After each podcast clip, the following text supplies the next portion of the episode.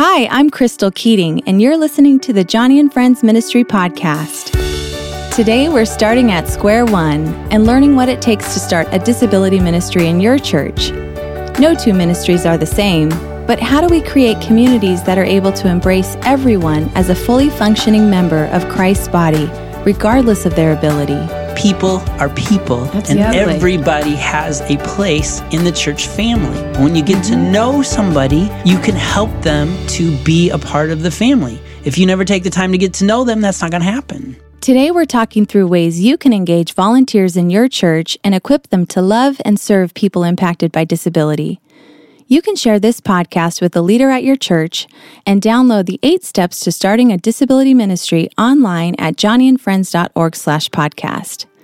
And don't forget to subscribe on Apple Podcasts, Spotify, or Google Play. We've got a new episode coming out every single week, so don't miss out. Subscribe on your favorite app today.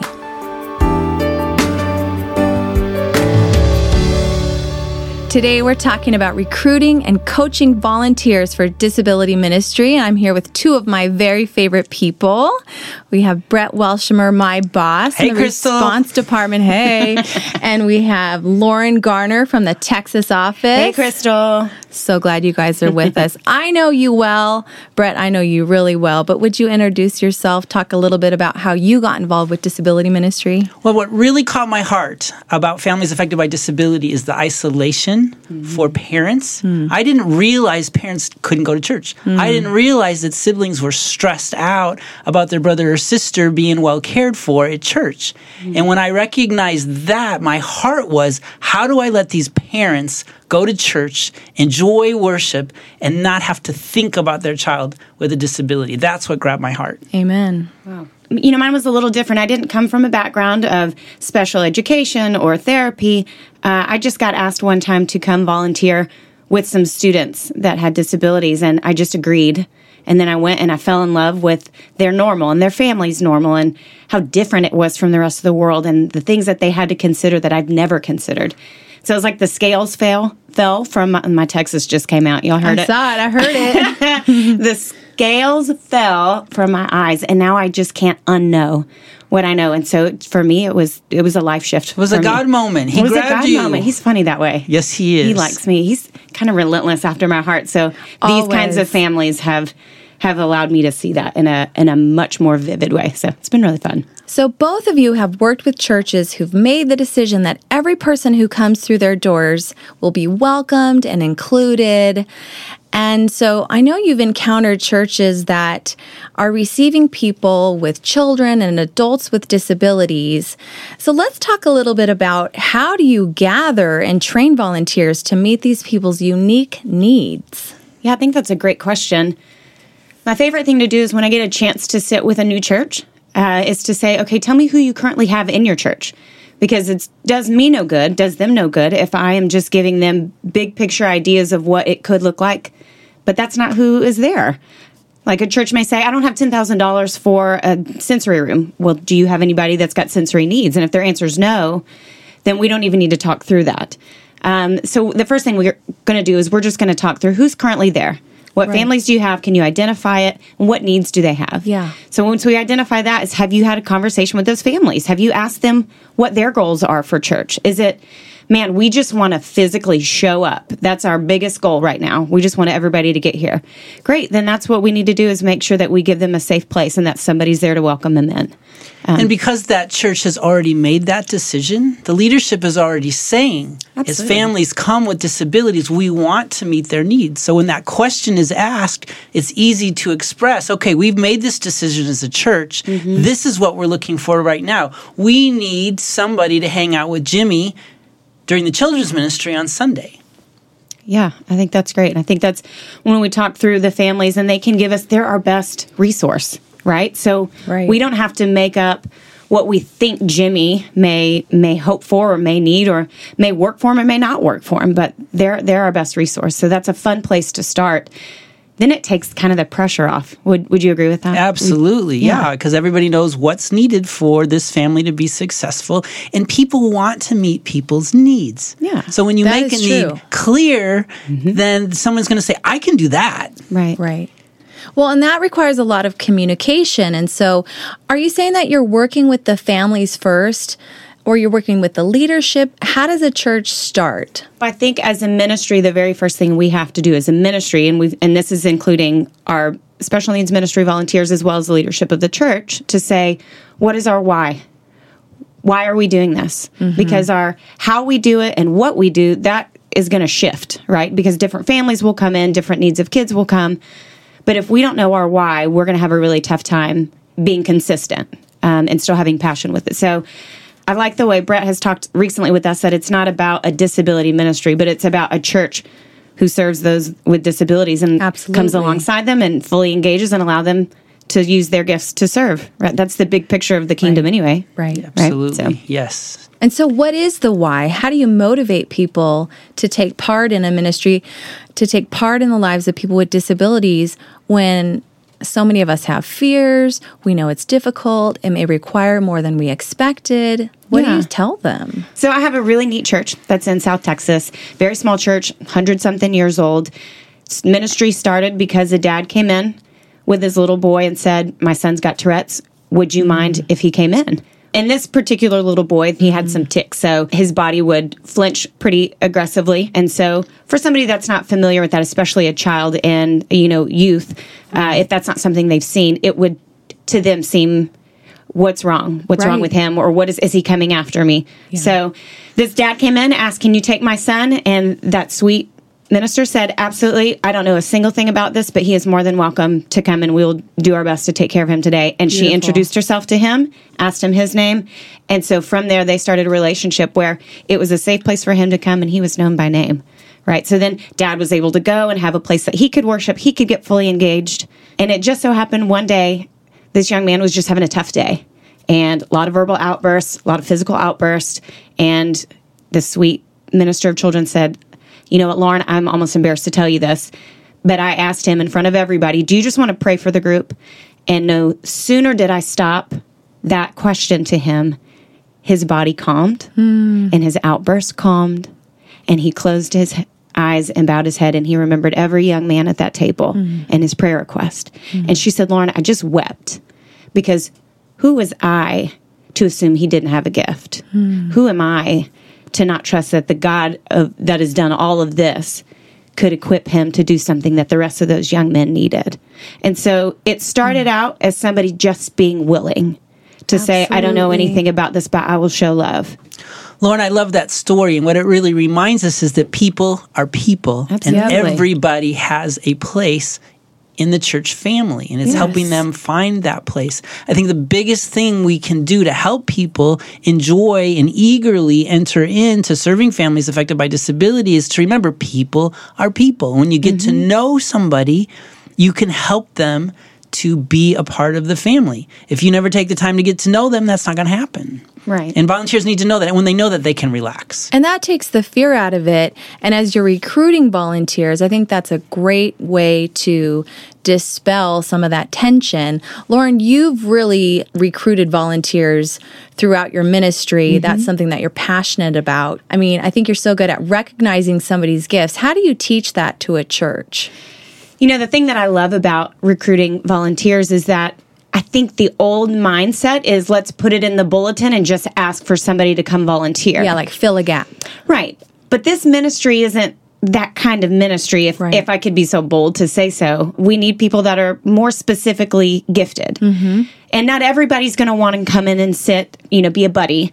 Uh, that may be overwhelming for them. So, what I like to do and what I like to teach my churches how to be very strategic in the way that they recruit is here's the kind of characteristics that we need for a volunteer. Hmm. So I need somebody, if you really want to make the time of teaching about Jesus that is adapted from the curriculum that they're going through. Let's think of somebody. Do you have a school in the area that's got some students that are, uh, you know, education in the college um, that they need to work on curriculum writing? They may not necessarily need to go into the classroom, but they love and their passion is to help write curriculum and adjust that, right? So that's somebody that you can utilize their gift, help grow their gift, and then that's taking the freedom for a volunteer just to be a volunteer. Like Brett said, people are people and they just right. need to do that instead of yeah. being like, okay, I've got my buddy hat on, I've got my volunteer coordinator hat on. I've got my curriculum hat on. We just want to make sure, let's be specific. So, So you're identifying people's strengths and Yes. saying, this is the way, walk in it, and you're going to Yes. flourish. Absolutely. We want we want them to feel like, man, I'm contributing. I'm using Absolutely. the giftedness that I have from God and I'm getting to do something bigger than me. Wow, this is really cool. Right. So another example would be if I recognize that every time I see Brett come in to church, he is acknowledging you and saying, Hey, Crystal, I know it was your grandmother's 94th birthday last week. How did that go? And then he comes over to me and says, Did you get a chance to see your nephews and niece last weekend? He's high relation. And I want to Totally. utilize that gift and say, hey, you know what? We've got some families that really need to be loved on. We need to make sure they get a weekly call, make sure they're getting plugged into community. So I would want to say that. So I would approach Brett and say, Brett, here's the thing that I recognize. I've got a gap in my ministry. I would love if you would come in and serve using your gift to love these families. Could you pray through that? Because when we like what we do in ministry and we're good at what we do in ministry, then we want to be involved. And it's helping people find that So place, true. the thing that they enjoy and the thing that they're really good at.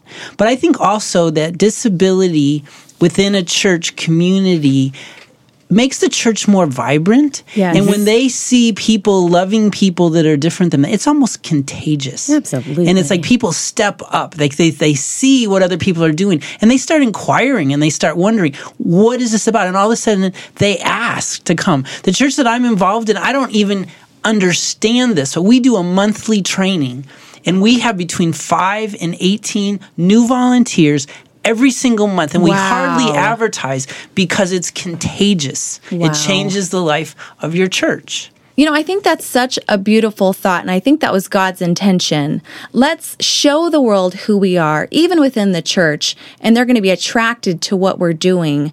And I think maybe some churches would say, well, that's great, but we have people in our church that are already serving. Our church is completely overextended. How do you get past that barrier where they say, we do want to be welcoming, but we're maxed out? I've never met a church that wasn't maxed out for volunteers. It's just the life of ministry, right? Or am I crazy? Is that just in Texas? no, okay. Um, I think when you look at it, you have to know. Help jump in with me, Brett, if I if I say this wrong. But I feel like you got to know what kind of volunteer you need. Do you just need a special events volunteer? So somebody that's going to show up to. You know, a, a respite night or a buddy break or a parents' night out or a prom or whatever that Give them activity is. lots of avenues. Yes, do you want to do Sunday good. morning? Do you Yeah. want to do a once a month Yeah. respite? Do you want to do a special event? They might they may be the party people. Absolutely. So when Mm-hmm. it comes to the Valentine's dance, they're all about Totally. it. But there's the other person. You know what? I want to serve on Sunday morning. Mm-hmm. I will be there at nine o'clock. Every other Sunday morning. Those are two completely different people, and opening that avenue and giving them permission to serve in the way that suits them, and then they get caught Yep. And they Hooked. get thank you That's how I felt. Yeah. When I went to my first buddy ministry on Saturday, I just thought, I am hooked. This is what I want to do. It's exciting. I get one on one time with a child. I get to pray for them while we're playing with Play Doh or whatever it is. And seeing everybody get so enthused, I can see why you look on that and say, I want to do that too. I may not know anything about people with disabilities, but I love kids. And your wife is gifted so administratively and she organizes everything. I would not want to do that job. and it's the but truth because she she, would love it. does what the other people don't want to do. That's right. Some of it, I want to hang out with kids, and she's like, "I'm not getting close to the kids, the folders." but I'm going to put all the folders together for you." And so it takes a lot of different kinds of volunteers. Right. That's and great. one is not more important. They're all what is the body of Christ? Doesn't doesn't and then and there's some place in the book it talks about that. Something of those parts and the they're all- parts yeah. and one's necessary and the eye can't be the hand and the hand the foot, but all go together. That's It's right. the beautiful part. It's funny how it all goes back to that. Well, let's talk about the importance of providing training to your volunteers. You have the people, they're excited, they're enthusiastic. Can you share some of the most impactful training pieces that you've seen in your own ministries? Yeah. I think my very favorite thing to do, especially with somebody brand new who has never ever done any kind of disability ministry or been around anybody with disabilities, is to do simulations. Let me give you an example. So, if we do something to mimic autism or sensory processing disorder, mm-hmm. that may look like I would have you, Crystal, come sit on a chair with rocks on it. Hmm. And then I may put a piece of sandpaper in the back of your your t-shirt. And then i may have somebody come and put a feather around your face and tickle your ear. And then i may have somebody with clappers in your ear making noise. And then i may have somebody else reading you trivia questions and requiring you to give me a quick answer. And then I'm I may already have- overwhelmed. right like you're stressed out. So what we do is we we give people opportunities to feel what that overwhelming feeling may feel like and then we help explain what that felt like to you so what that may look like to a Sunday school teacher is why is this child disruptive? Hmm. Right. Why is this child disobedient? Yeah. Mm-hmm. Why will they not sit still in their chair? They're not doing the the songs, they're not doing their activity. Hmm. When the truth of the matter is, oh my gosh, I cannot process the life that is around me right now. I, I can't do this song. I can't Mm-hmm. do this activity. So we like to give the opportunities for people to go through what does that feel like? And then how would you communicate to them? So we want to make sure we help them understand it, but then we also want to give them tools to say, how would you engage? Right. So when you have a child that's sitting in the worship with the elementary kids and they're putting their hands over their ears or they're Right. yelling, they're mm. communicating, I can't handle this level of sound. So then what does your volunteer do?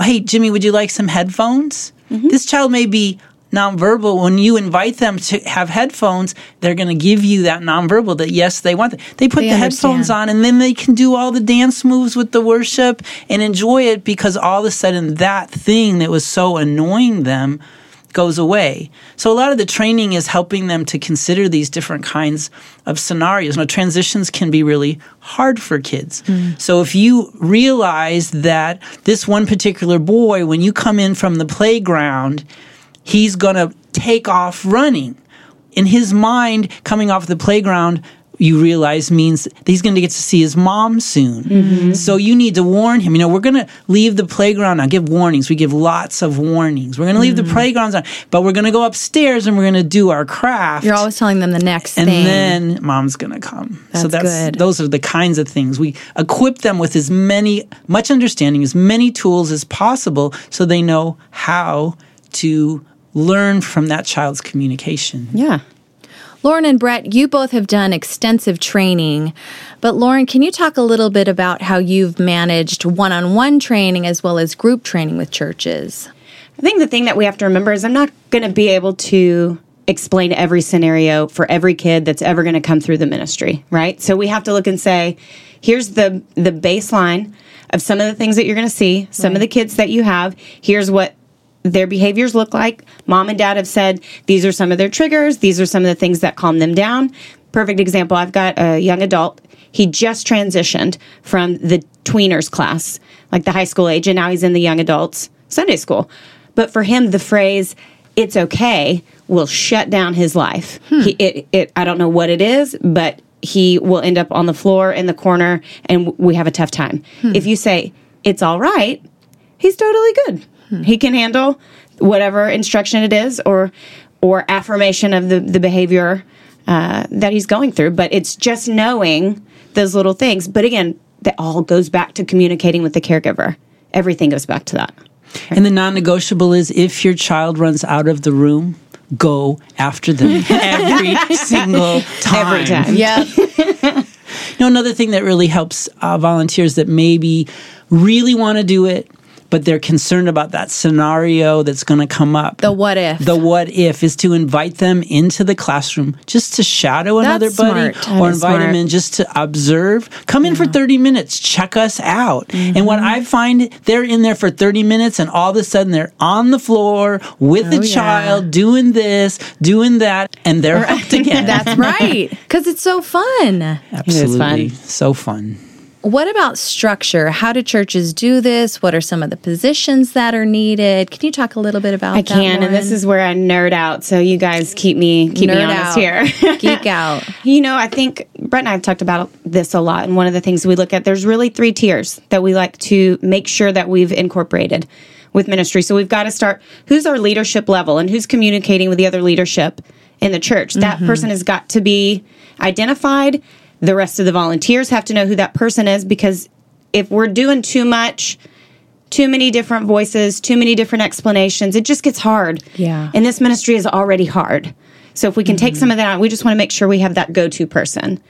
Then the next level of person really is going to handle the the logistics of the day.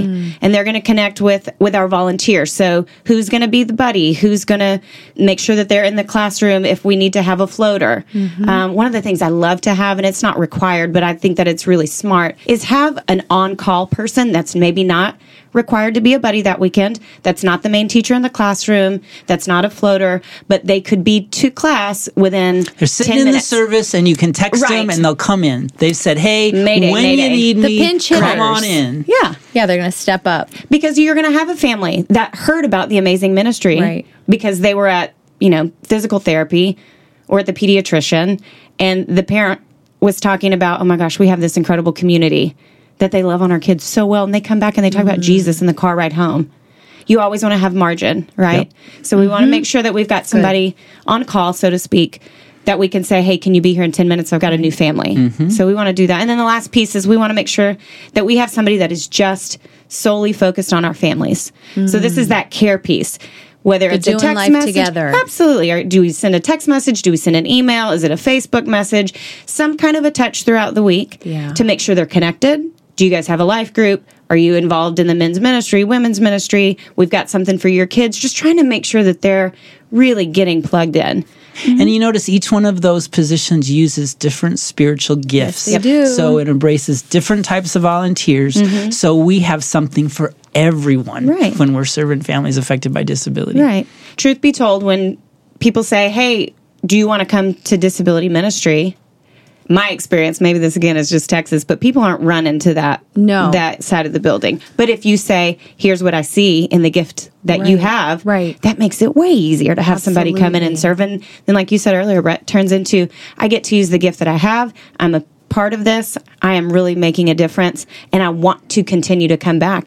Well, and what's the bigger picture of this? We're talking about volunteers, we're talking about recruiting, but what's the end game? It's that people hear the gospel. It's mm-hmm. that people experience the love of Christ. Right. And I think that's so motivating for so many of us that say, I want to make an impact for the kingdom of God. I want each child to be free to hear about the Lord. Well, Brett and Lauren, I always love talking to you guys about whatever, but you live out my heartbeat for people with disabilities. If you want to say one last thing just to send home the point of the importance of volunteers, what would you say? People are people, and everybody needs to be loved and embraced and unconditionally accepted. And serving families affected by disability give you that opportunity as a volunteer. Amen. I think of it as it's not scary. You just have to be willing. You don't have to have a background in it. And it's funny how the Lord makes a way. He does. God is good like that. If you're looking for resources to equip your church to better love and serve people affected by disability, you can download the eight steps to starting a disability ministry on our website, joniandfriends.org slash podcast. This one-page handout gives a helpful framework for beginning a ministry that captures the heart of Christ for people with disabilities. And if you'd like to connect with someone like Brett or Lauren, send an email to churchengagement at joniandfriends.org. Whether you're wondering where to even begin or struggling to keep up with your ministry's growth, Joni and Friends is here to help. Our email is simply churchengagement at joniandfriends.org. We would love to hear from you. I think almost everyone, even the most outgoing among us, feels some level of apprehension going to an unfamiliar place. But there's nothing like a familiar friend to make a strange place seem like home. Next week, we're talking about the impact a buddy ministry could have on your church community. So be sure to subscribe, and I'll see you next time on the Joni and Friends Ministry Podcast.